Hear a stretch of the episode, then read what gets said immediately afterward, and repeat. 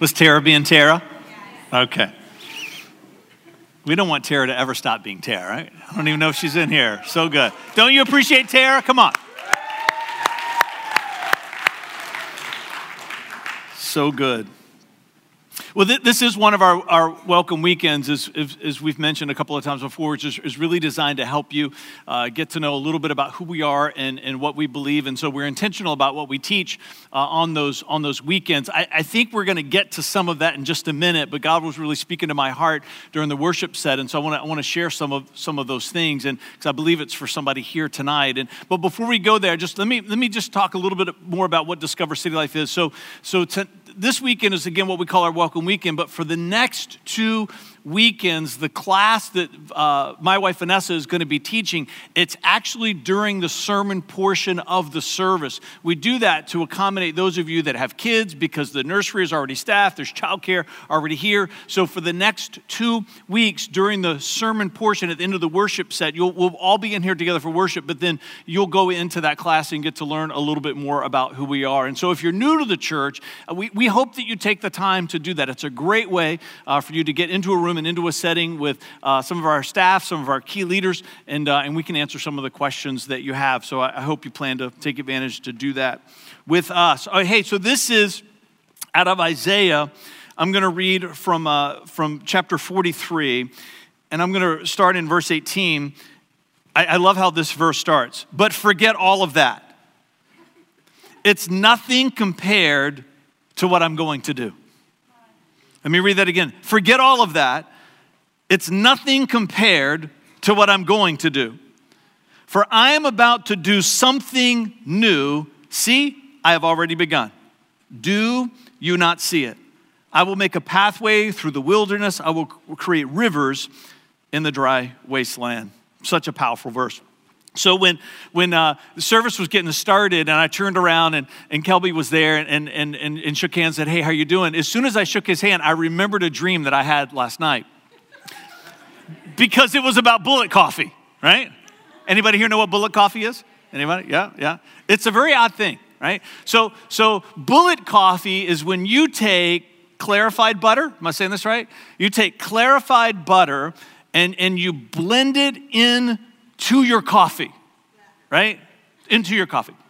And so I tasted some for the this for the first time this summer. It doesn't sound great. It's delicious, right? Now, I don't have the exercise regiment that warrants putting clarified butter in my coffee, right? So that can't be something that I live on, right? So so Kelby's burning about 80,000 calories a day through exercise, right? So these are the things that people are fit, they've got to do to get healthy fats back into the body. I just use Krispy Kreme donuts. That's what what I use to put fat in my body. So, so, so, so, in this, so in this is in my dream. In my dream, I'm at this restaurant that's packed full of people, and I turn to the waitress in my dream, or server, right? Oh, sorry, wrong generation. Turn to the server and say, Hey, do you serve bullet coffee here?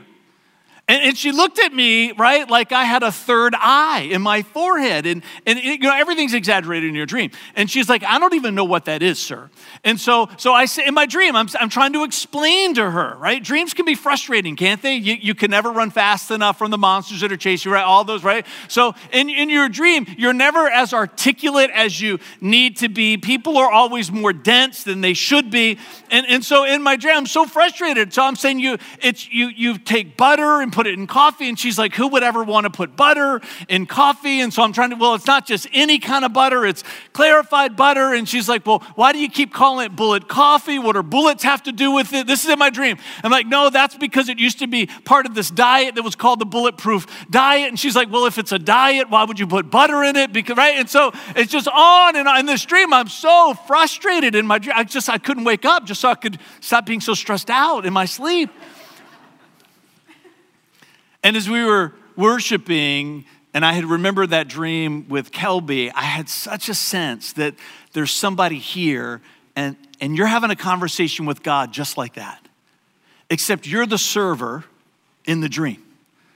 And you can't understand what he's trying to say to you. He, you're, you're confused. It doesn't make sense. It, it's, it's as though what he's trying to say to you, it's, it's almost as though what God is speaking to you is so outlandish and so outrageous. It's, it's, I love what Hannah was saying. It's causing you to wonder maybe he's not the God that I thought he was. Maybe I don't want him to be the one that's the ultimate authority in my, I'm not sure I can trust him in this moment. And, and this is where we come to verses like Isaiah 43. No, no, no, no. Forget all of that. It's nothing compared to what I'm going to do. Sometimes there has to be a forgetting before there can be an understanding. Sometimes there has to be a forgetting before there can be an understanding because we've been taught things that aren't true. Our life experiences sometimes shape us in ways that are unhealthy and create for us biases that become obstacles that keep us from being able to perceive and see and understand the things that, that God wants to speak to us. Sometimes they're bad attitudes that we've allowed to take root in our lives. And there has to be a forgetting of these things so there can be an understanding of the new things that God, forget all of that, God says to you. If this is who God's speaking to tonight, it's nothing compared to what I'm going to do. He's saying you've got to be willing to give up some of the things that you've thought to be true that aren't, so now you can embrace the things that now are for I'm about to do something new. See, I have already begun. Do you not see it? I will make a pathway through the wilderness, right? Which is an impossibility. This is the metaphor of the poetry. I will create rivers in dry wasteland. How is that even possible, right? This is part of what these verses are saying to us. You've got to be willing to forget some of the things that you think are impossible so you can now believe things that will be true. Isaiah, inspired by the Holy Spirit, is reaching into the reality of their existence and he's pointing out some things that seem as though they could never happen. And God says, You've got to set aside the limits that you've imposed upon me so that you can receive the revelation that I have for you, so that you'll step into the places that I've called you to. Father, I pray for whoever is here tonight who's stuck in this conversation with you that there, there's going to be a forgetting so there can be an understanding. False thinking that they've made agreements with. Maybe, maybe lies about them that other people have spoken over them that they need to finally reject temptation, Father, and, and, and, and, and deception that, that's taken root into their heart. Maybe it's, it's patterns of sin and rebellion. Father, maybe it's, it's bad attitudes that they've nurtured for too long. Maybe, God, it's unforgiveness that they're harboring in their heart. I, I pray, Father, that there would be a forgetting so that there can be an understanding and so they can embrace the things and the places and the word that you're trying to speak over their lives. Father, we know that, that frustration is not supposed to characterize our relationship with you. There might be seasons of frustration because of the limits of our humanity, but seasons they must remain. Father, I pray for whoever this is for tonight, they're going to break into a season of clarity that will be followed by a season of peace that would settle in over their heart, that would be supernatural, that get, would give birth to a courage to step into the new things that you're calling them to. In Jesus' name, come on, and everybody said, Amen. Amen. Come on, you can clap. Don't clap halfway. Not clapping for me, anyways. Come on, we're clapping for Jesus. Clapping for Jesus. So, the Lord's Prayer, we've been talking about it for a couple of weeks. So, if you came expecting part three from that, you're just going to have to keep coming back. That's all I'm going to say. So, and you're going to have to come back more than next week because next week I'm going to be at the Suffolk campus and Pastor Justin's going to be here. Come on, we're excited about that. I know, so good. We got a campus over there, and, uh, and so every now and again we like to switch around so that, that uh, you can hear from Pastor Justin, who many of you might not know was uh, our former student ministries pastor uh, for about five years before he launched our Suffolk campus a couple of years ago. And so they're doing great things over there. And so he's going to be coming here, and I'm going to be going and, and, uh, and speaking there. So in two weeks, we'll do Lord's Prayer Part 3, okay? Lord willing, we'll see. All right, but that's the plan.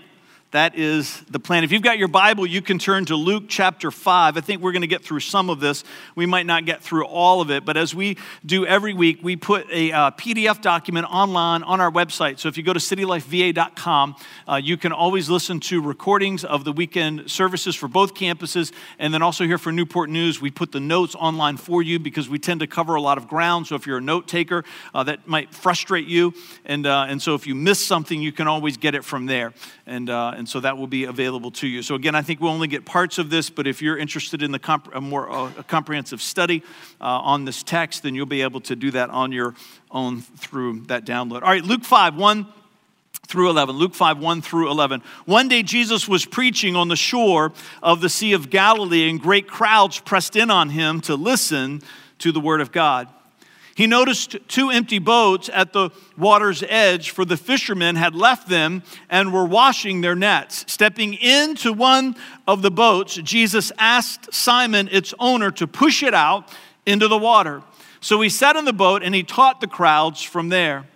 When he had finished speaking, he said to Simon, Now go out where it is deeper and let down your nets and catch some fish. Now, Master, Simon replied, we, we worked hard all last night. They did most of their fishing at night. We've worked hard all night and didn't catch a thing, nothing.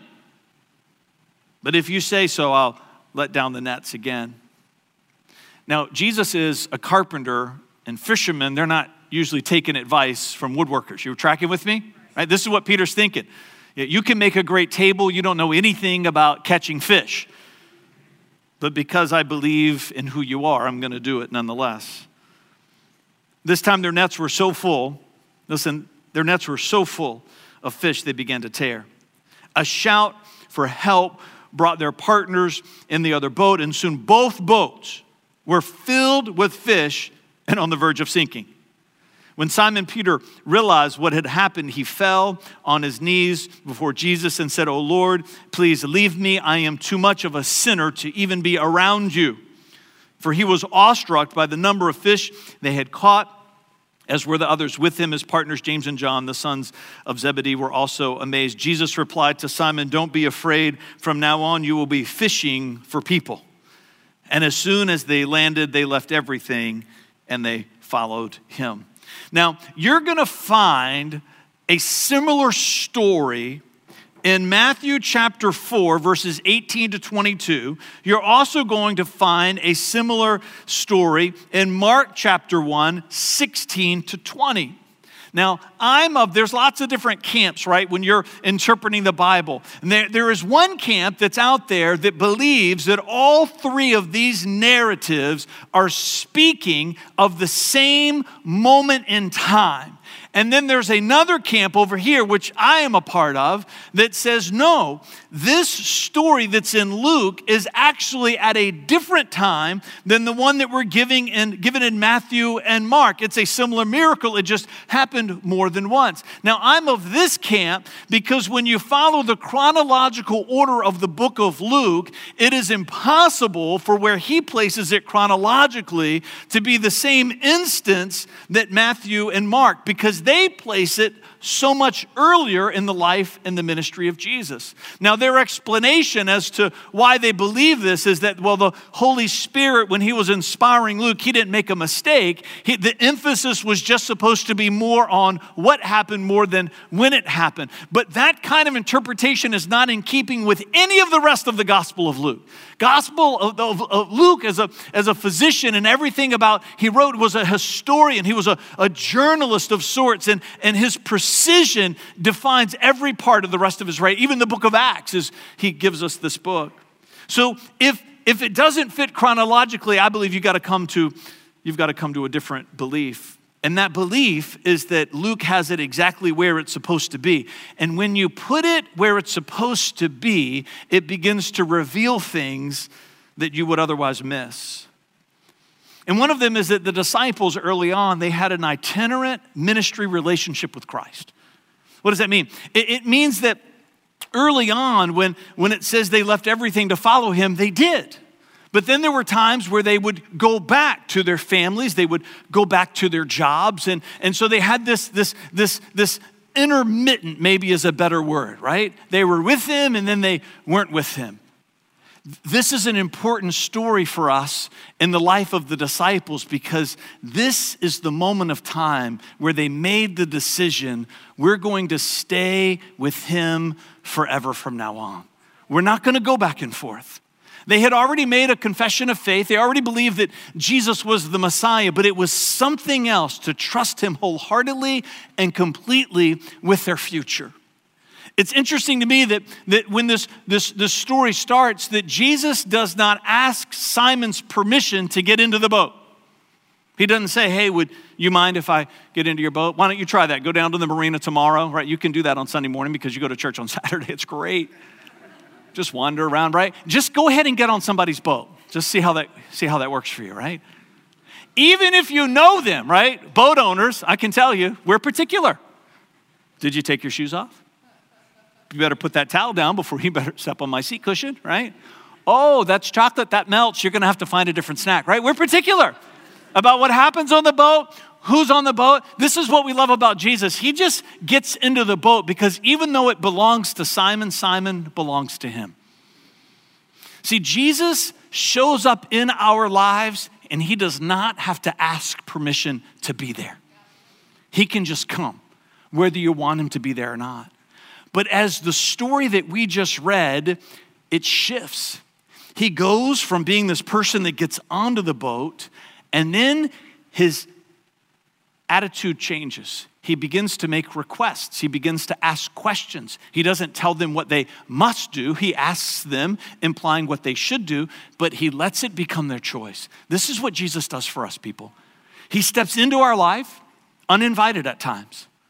But that's not supposed to be the way our relationship is defined with Him for the rest of our lives because He's not looking for spiritual slaves. The Bible uses this phrase that we're slaves to Christ, because that's how you choose to relate to Him in full and complete obedience. But really, what God wants from us, He wants surrender. Surrender that we offer and not through compulsion. And I, and I, share that with you because as a church, we're bold in our beliefs, but we're patient with people. When people come into city life who are new, or maybe they're new to faith, or maybe they're new to church, and you might observe things in their lives, and you're asking the question I don't know why somebody doesn't talk to them about stopping some of that stuff because some of the way that they act, and I mean, I see some of their posts, posts on Facebook, and I don't even know why they would call them a Christian. I can't believe the church doesn't intervene. No, no, no, no. We're bold in our beliefs, we're patient with people you want other people, you should want other people to find from you the same kind of grace that God's demonstrated to you your whole life. And sometimes churches can be in too much of a hurry for the change that we see, but we want it tomorrow. And for some people, that kind of change, it takes time. Jesus doesn't need our permission to show up, but then he wants us to choose to surrender. He could make us do it, but making us do it would never last. He's not just looking for obedience, he's looking for surrender because surrender brings about a heart change that leads to a lifetime of transformation. We have some callings here at City Life. There's five of them that we draw out of this text. Again, we're not going to get through all five of them tonight. And so the ones that we skip, you can get those online. But the first one I want to talk about tonight is somebody say a hope calling. A hope calling. Listen to verse 5. Verse 5 says this Master Simon replied, We worked hard all last night and didn't catch a thing, but if you say so, I'll let down the nets again.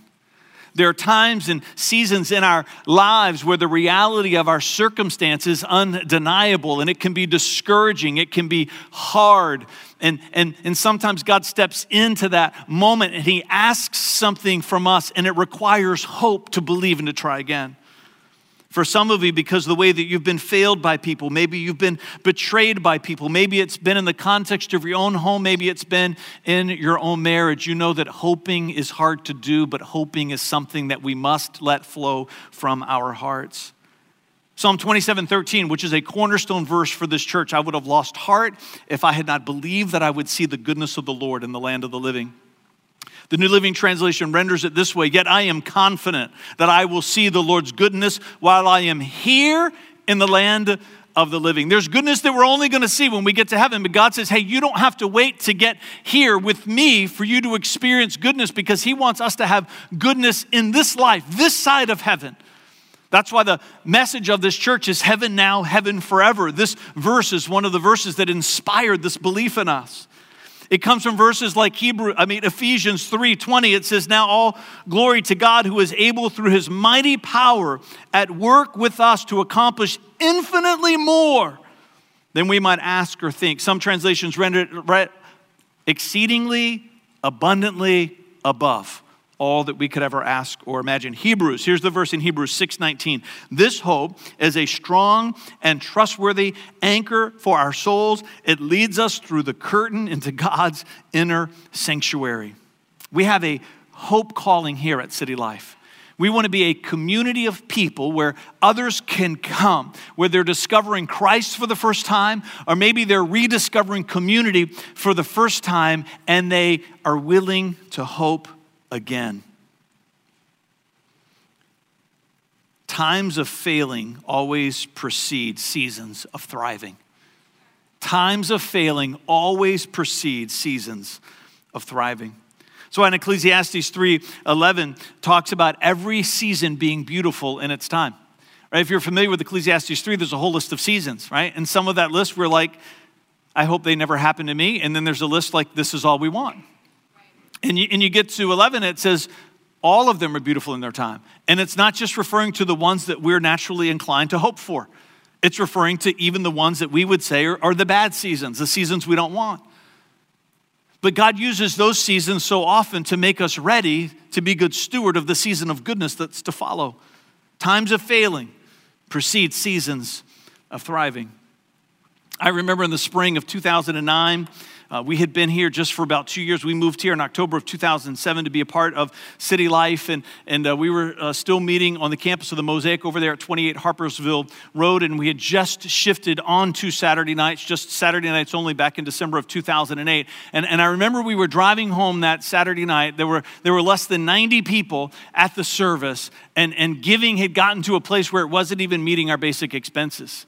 And, and, I, and I remember driving home and thinking to myself, I don't know if we're going to make it. Right? We are two years in, and the church is smaller than it was when we came.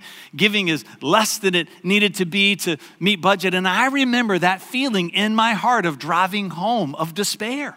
I remember having these thoughts then in 2009. We, did we make a mistake in coming here? Because the fruit that we're looking for, God, I'm not seeing it. I'm not seeing it. And although it, they were not these specific words he spoke to me, what I felt from him were Fred, seasons of failing precede seasons, come on, of abundance. Seasons of thriving, seasons of, of where there's fruit that, that, that abounds. You've got to put your time in in these seasons if you expect to ever get to those seasons. And I remember by the time I got home having just such a sense of resolve that we are going to continue to do what God has called us to do. And you know what? If it doesn't make it, then that's God's decision, but it's not going to be because we stop trying. It's not going to be because we stopped trying, right? There was, there was hope. See, this is part of what city life is supposed to be. We're supposed to be a church that is a place that has a hope calling, where we look at people who are in desperate circumstances and say to them, I know your situation is not good, but you can make a decision today to hope in spite of your circumstance. You can make a decision today to say, no, no, no, I believe that Psalm 27, 30, that's for me. I would have lost heart if I had not believed that I would see the goodness of the Lord in the land of the living. You begin to speak those verses over your life. Ephesians right 320, exceedingly abundantly above all could I, ever I could ask or imagine. We're going to be a church that has a hope calling, where people learn to hope again in spite of their circumstances. What if we had given up that Saturday night?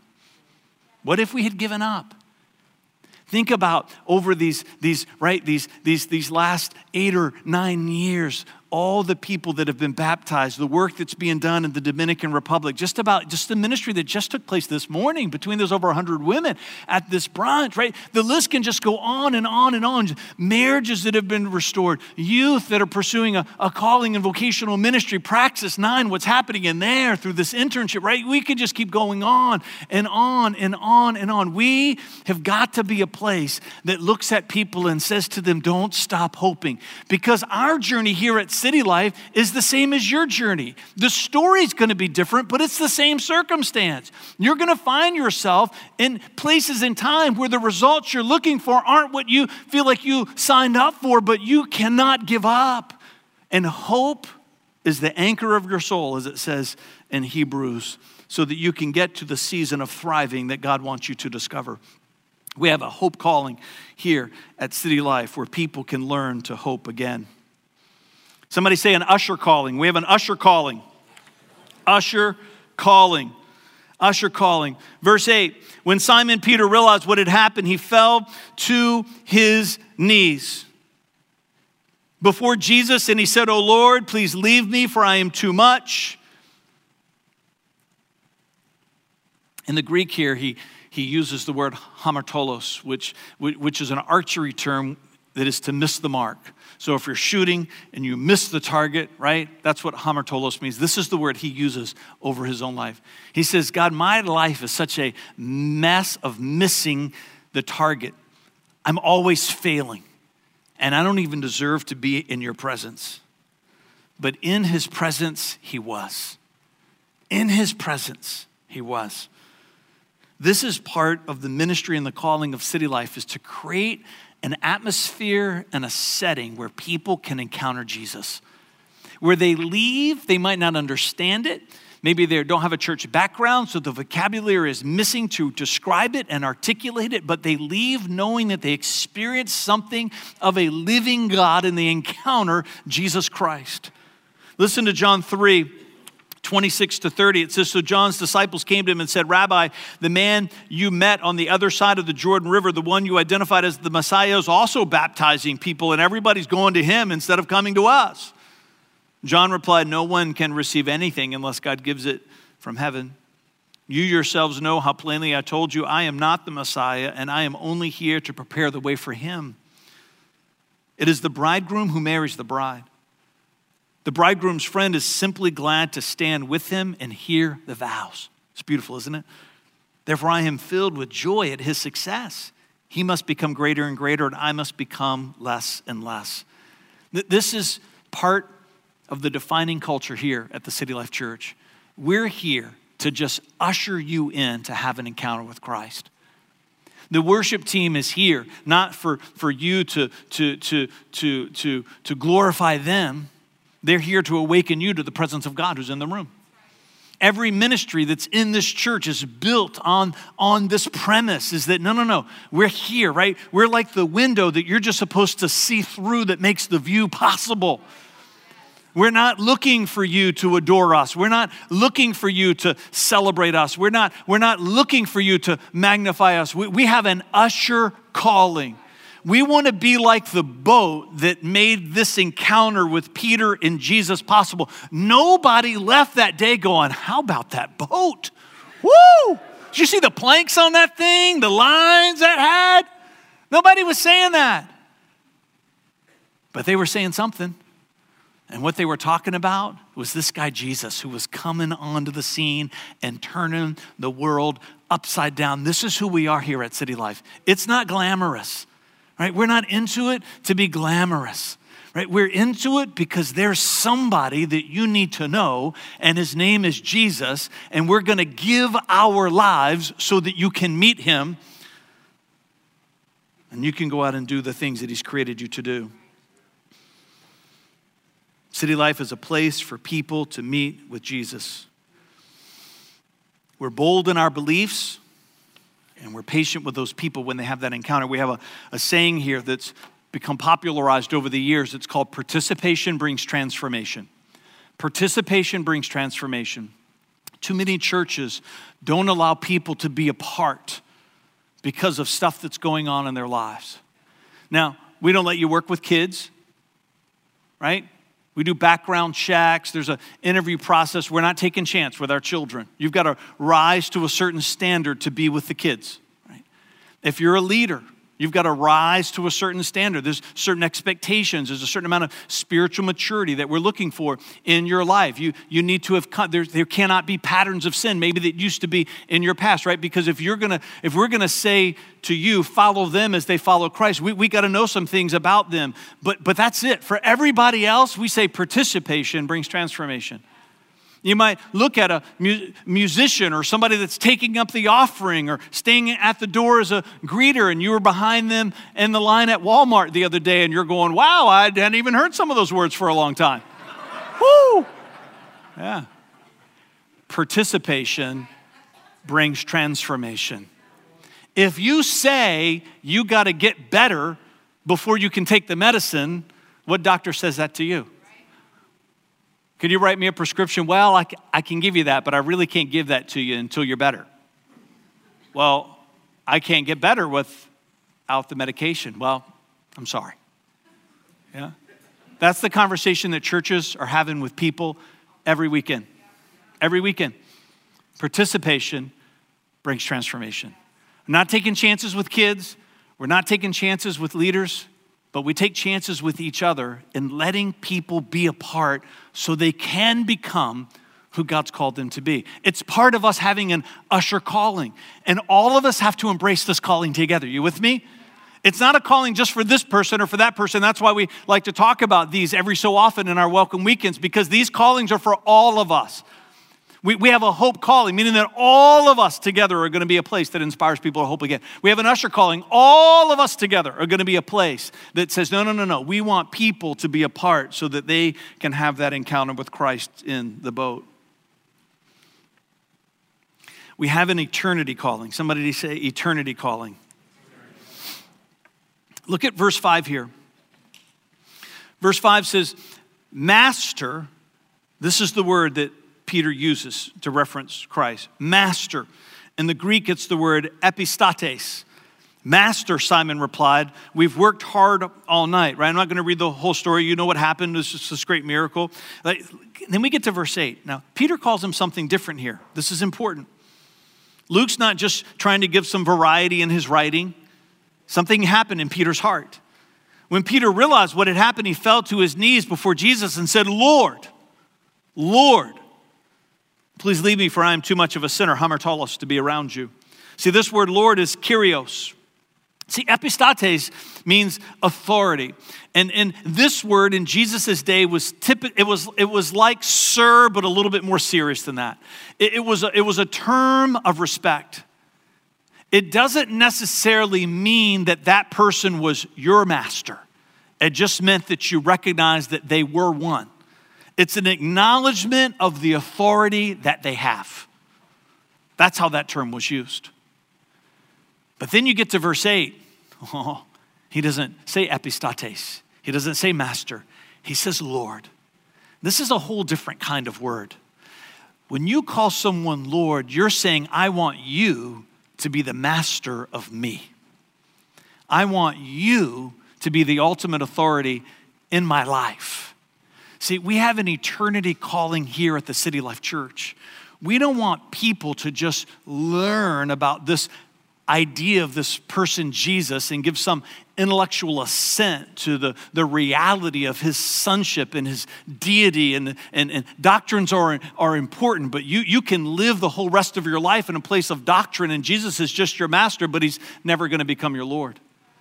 Something has to happen in our hearts where we say, I don't want to just acknowledge who he is, I want him to be all of that over me. At some point, it's got to get personal. At some point, it's got to become so real for you that you're willing to defer to him in every way all the time it's interesting, right? So if you take this story, going back to where we started, and pull it out of the beginning of Jesus' ministry and put it where I believe that it's supposed to be, what you're finding here is Peter is in this place of transition from Jesus just being an A master, and I believe he's already made his confession of belief that he is the Messiah. But now he's saying, Jesus, I want you to govern my life for the rest of my days. He knows he's undeserving. He knows he's missed the mark. He, he knows that he, he, he doesn't deserve to even be in his presence. But it's interesting, isn't it, that he doesn't jump out of the boat? What he does is he drops to his knees. See, his confession is based on how he sees himself, but his declaration is based on how he sees Christ. And he knows that it's because of his confession that he needs Jesus to be this one who's called the Lord. Because if there's any hope of him stopping, missing the mark, it's only going to be through following him. And Peter lays down his life in that moment for the rest of his days. Does he make some mistakes? Sure, he does. Does he make some big mistakes? Yeah, three of them. But even then, Jesus does not give up on this man because participation brings transformation, even for these that Jesus called to lead the church. Invite the worship team to come back up.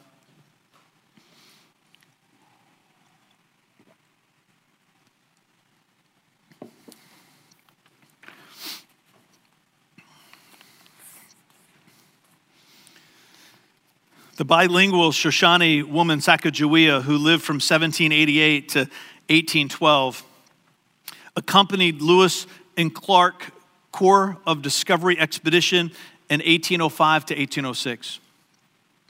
From the northern plains through the Rocky Mountains to the Pacific Ocean and back again. Her skills as a translator were invaluable, as was her intimate knowledge of some difficult terrain. Perhaps most significant was her calming presence on both the expeditioners and the native population they encountered, who might have otherwise been hostile to the strangers. I knew this fact, but every time I read it, I'm struck by it. Remarkably, Sacagawea did all of this while caring for her son that she gave birth to two months before departing two months. She has this baby, takes the child with her on this expedition, right? And back again. What a picture of courage for us in history. Listen to this quote. This is what she says Amazing the things you find when you bother to search for them. Amazing the things that you find when you bother to search for them. This weekend, this welcome weekend, this is, this is about city life for you to discover us. But it doesn't mean that if you don't discover us, that we don't want you to discover something else elsewhere. Because see, there's a transcendent part of every one of these welcome weekends, and that's us saying to you, you got to find a church home, whether it's here or not. And it takes work to find it. Sometimes it feels like the Lewis and Clark expedition. You're traveling, you're going, you're disappointed, you're lost, you, you got to backtrack, right? It, it's, it takes effort. But what I'm saying to you is don't give up right? You got to keep looking. It's amazing the things you find if you'll just search for them. If we're not the church that you're looking for, don't go home discouraged and live the next six months as a spiritual orphan. You got to get back out there and keep searching. If we're not what you're looking for, we'll give you a list of church, awesome churches in this area that you can go and visit. I see Talvin that's here tonight. Come on, it's good to have you here, Pastor. From Bethel Church, great church. Now they meet on Sunday, but you know, come on, you got to give up some things. But they're a great church in this city. We're going tomorrow morning to John Ware's launch service in Regal Cinema. We're excited about Life Church being in this city. You don't have to come here, but go somewhere. For goodness sake, go somewhere. Stand with me, Father. Backing up to where we started for, for whoever that word was for, Father, for the forgetting that needs to happen, for the understanding that needs to come. I pray, Father, that, that, that what you're doing in their heart, Father, it would just go deeper and deeper and deeper still. I pray for city life as we step into this moment of worship, God. Find, find us faithful. Find us faithful to inspire hope, to be the usher, to bring people into the encounter of Christ, and for the eternity calling that you've given to us to bring people to a place of just doctrinal assent, to a place of heart surrender, to live for you all of our days. In Jesus' name, come on, let's worship together.